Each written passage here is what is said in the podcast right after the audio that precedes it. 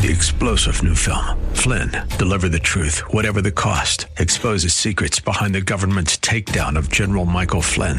Flynn knew what the intel world had been up to. He ordered the first audit of the use of contractors. This set off alarm bells. He told the truth. He was the most dangerous person for Donald Trump to hire. They had to get rid of Flynn. Flynn, deliver the truth, whatever the cost. Available now. Watch it today. Go to salemnow.com. Salemnow.com. I care what they might say. We love Jesus anyway. When it comes to evangelists, there was no one greater than Noah. Ah, you say, but nobody was converted. Well, that wasn't the point. The point was he was faithful to evangelize, and he had a world as his stage. We invite you to join us as we take our Friday look at our series Arise, Move, and Go out of Genesis chapter 6. Next.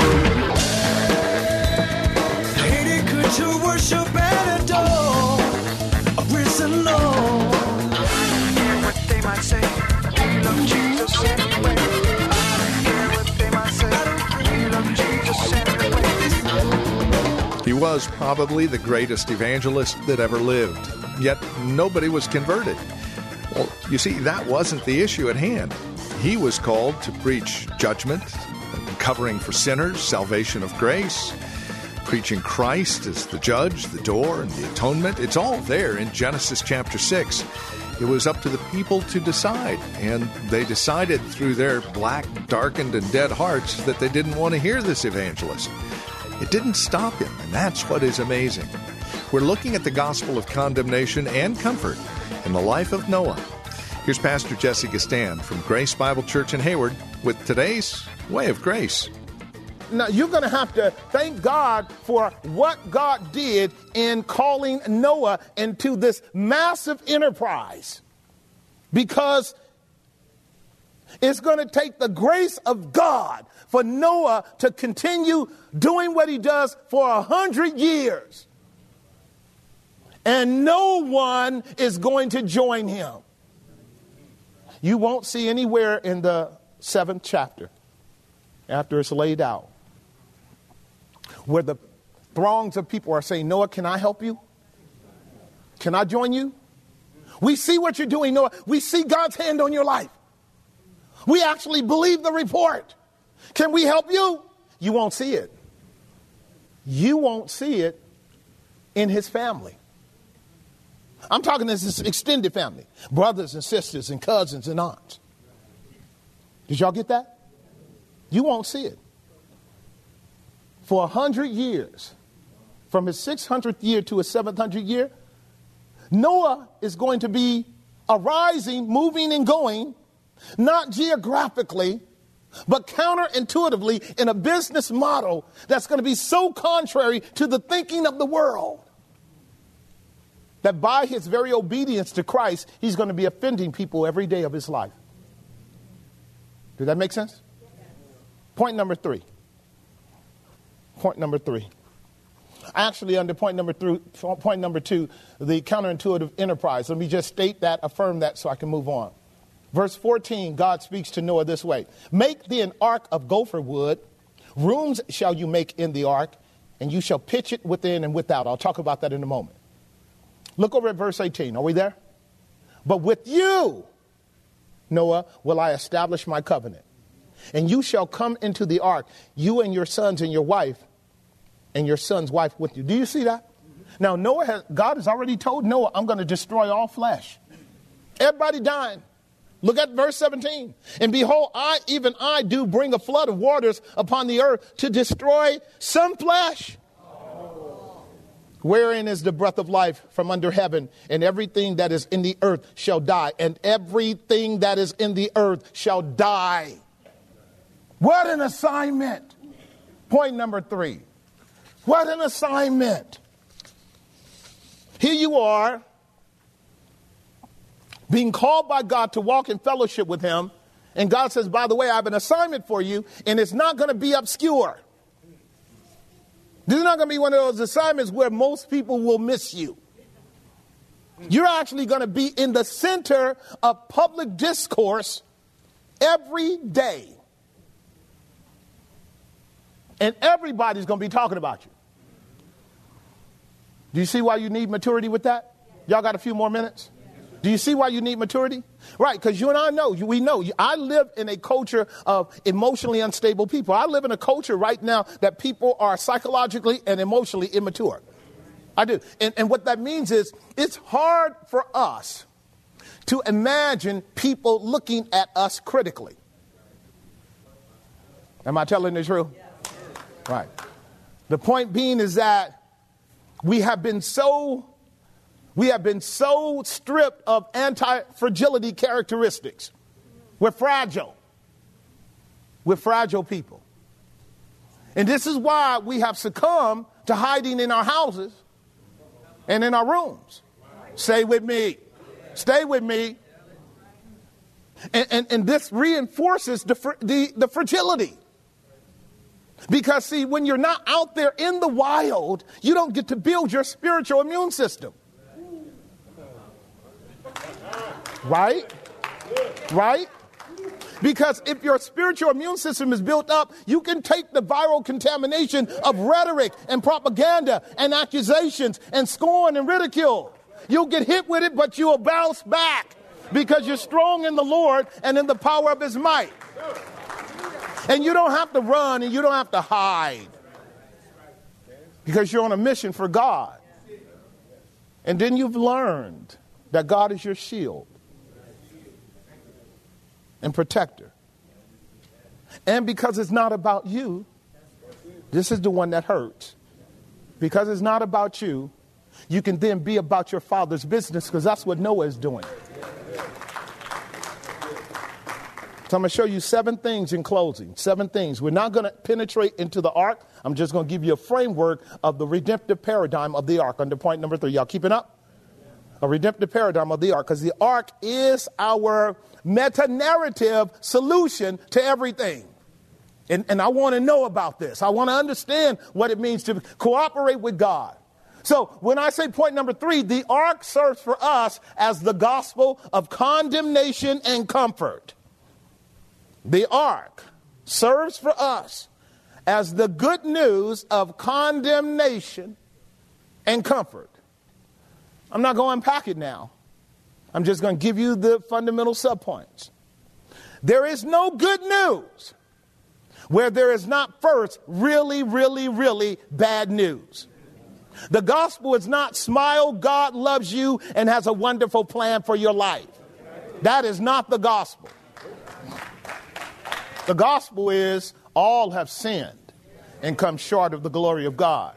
The gospel is the wages of sin is death. The gospel is the soul that sinneth, it shall die. The gospel is, is that God is righteous and he will bring every man into judgment. But, see, but God who is rich in mercy, wherewith he loved us even while we were dead in trespasses and sins. In his mercy, he gave us a savior in the person of Jesus who becomes for us typified in the ark. This is the ark of condemnation and what? Comfort. When John the Baptist came preaching, he came preaching, not smile, God loves you. Repent, you are under the wrath of God. That's what he said. You don't hear that today. Stop. You don't hear it. You don't hear it anywhere. Last time you heard a preacher really setting about to call somebody to repentance. You don't hear it on the radio. You don't hear it anywhere. Lord, open the ears of my people. You don't hear it. You don't hear a call to repentance in hardly any preaching. I don't listen. We got some good brothers unpacking the scriptures in very good ways in terms of exegeses and, and application and morals and ethics. You don't hear the prophet. You don't hear the prophet speaking for God, doing a diagnosis on the souls of men. You don't hear it. You don't hear it. You don't hear Amos saying it. You don't hear Hosea. You don't hear Isaiah. You don't hear John the Baptist. You don't hear Jesus. The first thing Jesus did out of the chute was do what John did repent. The kingdom of God is at hand. Those are condemnation words. You understand that? Right, who in the world are you to tell me to repent? See what I'm getting at? That's the culture I live in. Who in the world are you to tell me that I'm wrong with God? I'm not telling you, God's telling you. God just told me, I'm speaking in the voice of Noah, God just told me you got 100 years and everything's getting wiped out. That's a word of condemnation, folks. That's exactly what Paul said in Acts 17:31. God has appointed a day wherein he will judge this world in righteousness by the very man that he raised from the dead, even Jesus the Christ. And he's certified that to all of us in the doctrine of faith. You don't hear it? Do you understand every time that Noah and his family went out and bought boards and bought nails and bought hammers and bought scaffolding, they were condemning the world. Hebrews chapter 11, verse 7. Hebrews 11, verse 7. Do you see it? Watch this. By faith, Noah being warned of God of things not yet seen. I told you he's a futurist. Didn't I tell you that? Didn't I tell you what, what do you do with a futurist? Either you believe him or you don't. And if he's a futurist for real, that means he sees things the way God sees it. And he really should not, I know he does because I do, but he should not care about how you feel if what he sees is the truth. But I know Noah struggled because I do. I know he struggles. You got to say what you see because you see what you see, and you can't lie about it if you're a servant of God, but you struggle with people not believing you. So here it is. By faith, Noah warned of God of things not yet seen. He did what? Moved with fear. I love it. Don't tell me fear is not a necessary commodity in the walk of the believer. Faith will produce a fear of God in you that will grant you grace to rise above the fear of men towards you. And this is what's a, a, real problem in the analysis of believers today. They have more fear of men than they do of God. I'm sorry, it's true. It's true. It's true. Noah being warned of God, that means God pulled him close to the side and said, Noah, this is what's about to go down. Didn't he? Noah, this is what is about to go down. And you only have I found. How humbling. Now, this is what I want you to do, son. This is what I want you to do. I want you to walk with me. I'm going to be with you. This is going to take us 100 years. You with me, Noah? Yes, sir. All right, this is what I want you to do. I want you to build a bunker. I want you to build a bunker. A bunker? Yes, I want you to build a bunker. I want you to build a refuge. I want you to build a hiding place. I want you to build a covered from the storm. I want you to show men and women that judgment is coming and there's only one way of escape. Am I making some sense? Point number one, then, in our outline, seven categorical expressions to be unpacked more fully. The gospel of condemnation and comfort. The first thing that we see is that he preaches a coming judgment. Didn't we just learn that? Secondly, he preaches a catastrophic event, doesn't he? He preaches a catastrophic event. A, I love this. The Hebrew writer says that Noah, in hearing God and fearing God, he actually moved with fear and prepared his house. Isn't that what the text says? All right, just want to just do a little bit more Bible study. This is going to hurt, but it's okay. to prepare something is to begin to act in relationship to what you know will happen so that the conditions of the preparation are capable of meeting the consequences of the judgment coming. When he prepared the ark, what he did was follow God's specific instructions. Y'all saw part of it. And preparing it, it made him capable of enduring what was coming. Now, stay with me now. If God tells you to do something, and then he tells you how to do it, and you go about to do what God says the way God says it, doesn't that mean you actually believe God? Don't tell me that you believe God if He gives you clear instructions. Kataskeuo is our Greek term, and it means to lay down the vessel, establish the vessel. Establish the vessel. It's a vessel for covering, it's a vessel for protection, it's a vessel with resources in it. I told you this on Friday night the Lord is a strong tower. The Lord is a strong tower. And when you run into that strong tower, not only do you have protection, but you have resources in that tower. You have resources in order to endure, endure the war that's on the outside. We have a bunker that we're going to unpack more fully next week that not only prepares Noah and his family to deal with a flood that's going to be massive, that's going to rise above the highest mountain but he's going to be able to live inside that boat for a whole year with his family. Now, you and I got to work through that.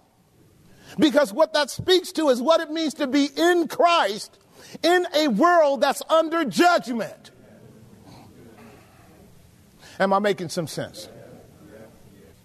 He prepared an ark for the saving of his house, by the which he condemned the world and they became the new Adams family. Y'all got that?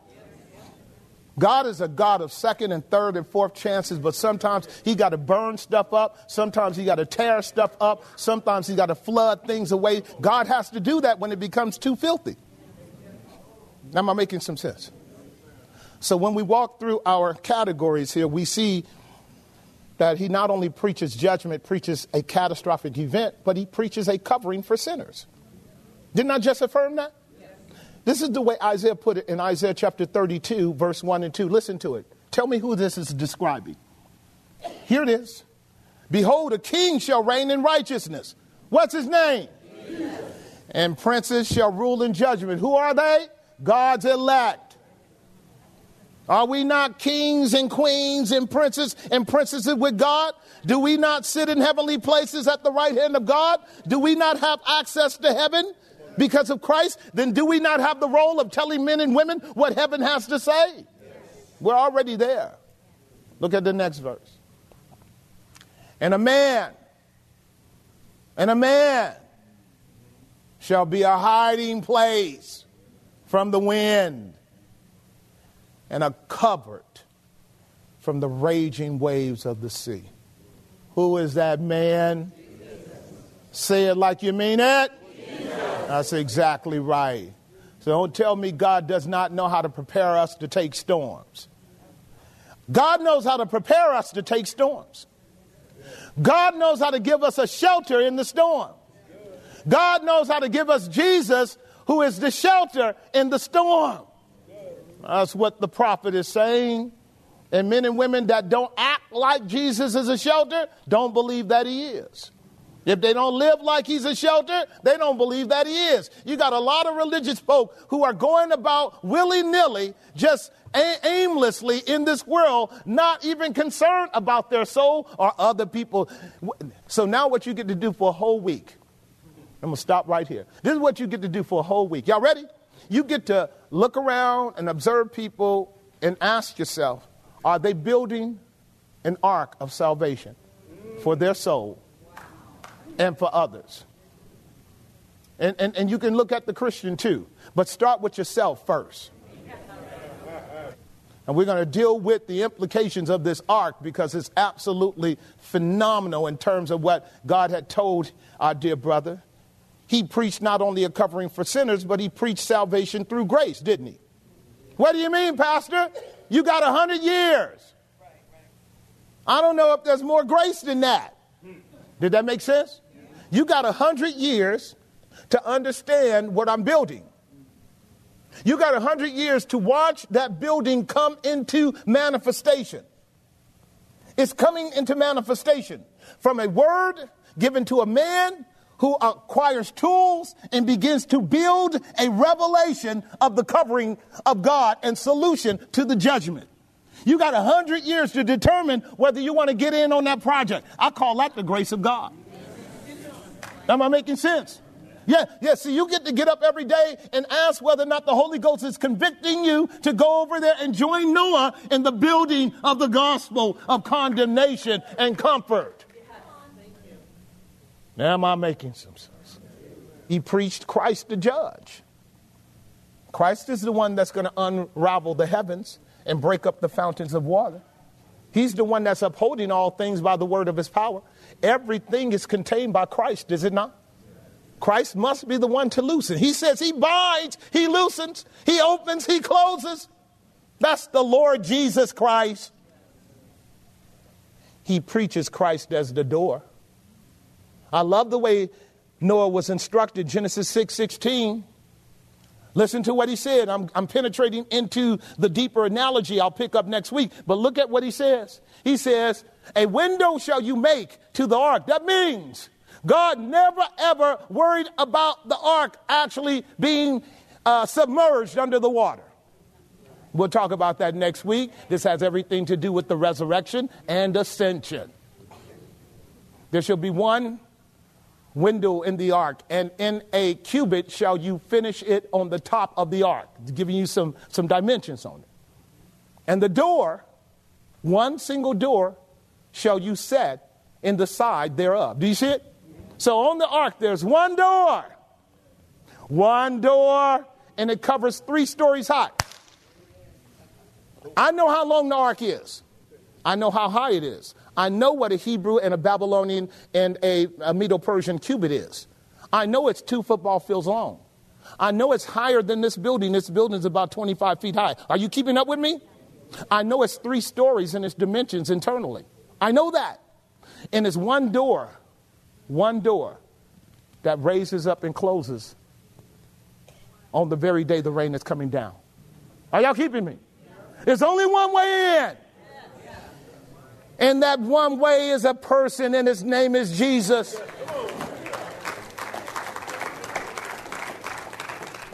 And that's what Noah's preaching. There aren't a bunch of ways into this ark. And you can't cut a hole in it and get in on your own. You're a thief and a robber. God has a better surveillance system than NSA. You are not getting in except through the person and work of Jesus. And there's a day coming when that door is going to close. And God will be the one closing it. And no one will be able to get in once the door is shut. Condemnation and comfort. That's the nature of the gospel. The issue is are you in Christ? The message is this is the day of salvation. The warning is if you will hear his voice, if you will hear his voice, not my voice, not the voice of the people in this room, the voice of the Spirit of God. And when you break in your soul and say, Lord Jesus, save me. Save me. I remember 18 years old. I was, I was free from false religion. In other words, somebody didn't teach me how to come up to an altar and pray a whole bunch of words. It's not how you get saved. You don't get saved by repeating after me. You get saved by trusting Jesus as your Savior. And it's something that the Spirit of God does in your own soul, and you don't need nobody around. In the privacy of the depths of your own soul, your soul reaches out to God God, have mercy on me. And if you mean it, He does. He always does. That's why I'm looking forward to Judgment Day. Not because I want to see anybody go to hell. I want to see how many people God saved that I didn't know about. Well, you have been listening to Way of Grace with Pastor Jesse Gistand from Grace Bible Church here in Hayward. If you have questions or comments about the program, maybe you would like to learn more about us here at Grace Bible Church in Hayward. Reach out to us by simply calling 510 886 9782, or you can visit our website, grace-bible.com. That's grace-bible.com. Sunday services here at the church are 10:30 in the morning. Friday evening is our Friday evening Bible study at 6:30 and man we've got friends of the ministry from all over the Bay Area who join us for this Friday night Bible study. It is an amazing time of God's word and sweet fellowship in Christ. 6:30 in the evening Tuesdays our prayer time and a short Bible study as well. These meetings again the directions and information of which you can find at our website grace-bible.com or by calling 510 886 9782. This program continues to air here on this radio station and on the World Wide Web because you partner with us financially and prayerfully. Thank you for your support. No gift is too small, no gift is too large, and you can either give on a monthly basis or it's a one-time gift. It is all tax deductible. And again, the biggest part of your partnership with us is that we get to continue ministering the gospel of grace here in the Bay Area and all over the world. Consider that as you contact us and join us again next time for another broadcast of Way of Grace with Pastor Jesse